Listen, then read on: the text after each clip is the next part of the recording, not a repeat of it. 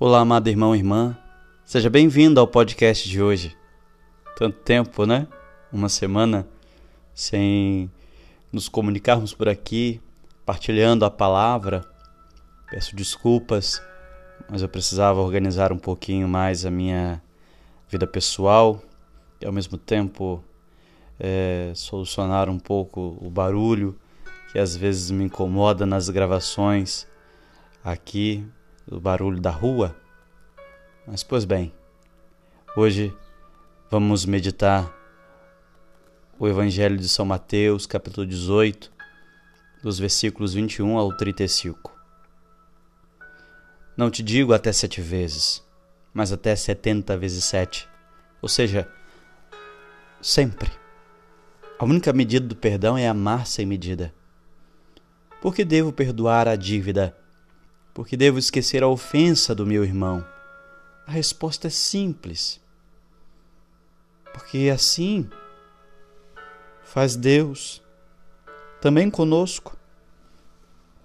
Jesus conta a história da parábola dos dois devedores. O primeiro deve um montante ao seu senhor, uma dívida insolúvel. Então o servo prostrou-se aos seus pés e suplicou-lhe, e o rei sentiu compaixão.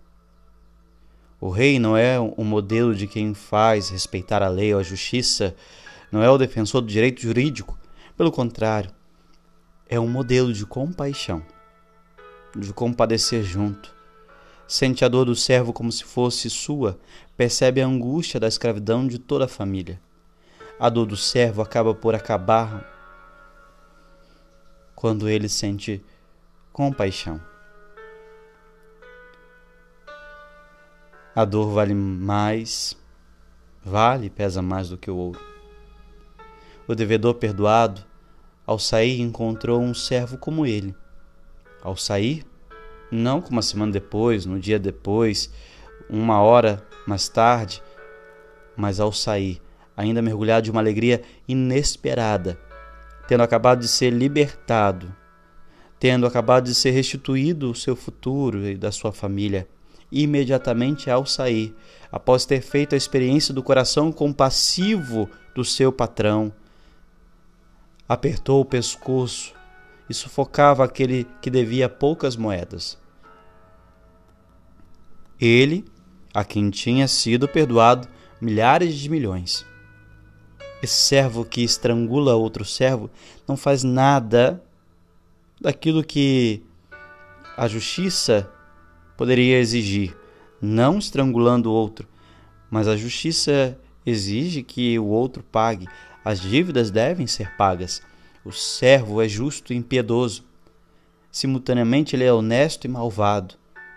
Como é fácil sermos honestos e malvados, também sermos justos e impiedosos. Exigimos muitas vezes aquilo que temos direito de forma implacável, peritos em fazer valer todos os nossos direitos habilíssimos em fazer desaparecer os nossos deveres. Contudo, no mundo eu não sou um credor, mas devedor.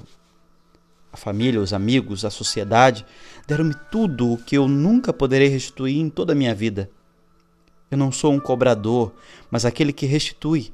Deram-me amor, restituo amor. Deram-me misericórdia, restituo misericórdia. E aprendo com o coração compassivo do Rei a passar com o amor que toma ao que se dá.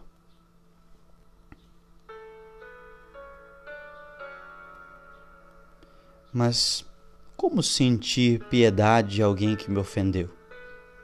Como posso perdoar? O pecado contra mim cria no meu interior um nó doloroso. Perdoar é se desfazer desse nó. Significa deixar livre, Jesus disse para perdoar de todo o coração. Nós perdoamos muitas vezes, mas depositamos no canto da memória, conservando com hostilidade. Já não nos fiamos do outro. É dificílimo confiar de todo o coração.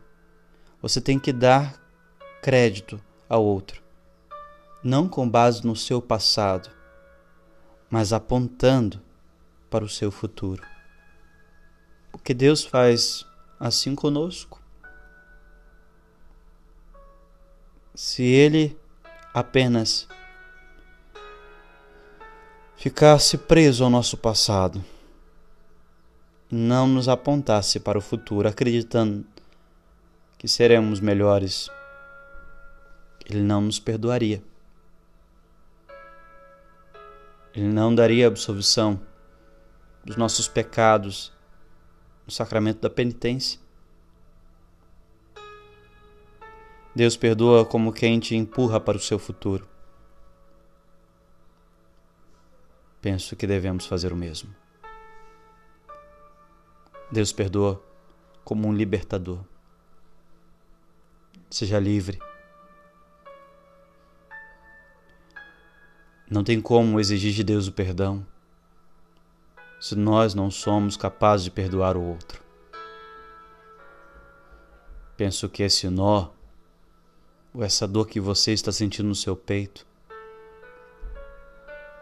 que muitas vezes corrói o que está dentro de nós, aquilo que é bom dentro de nós. Você precisa agora gerar esse perdão e dizer: Eu perdoo. Eu perdoo. Eu perdoo. Não se esqueça que Deus ele age com compaixão e espera que façamos o mesmo.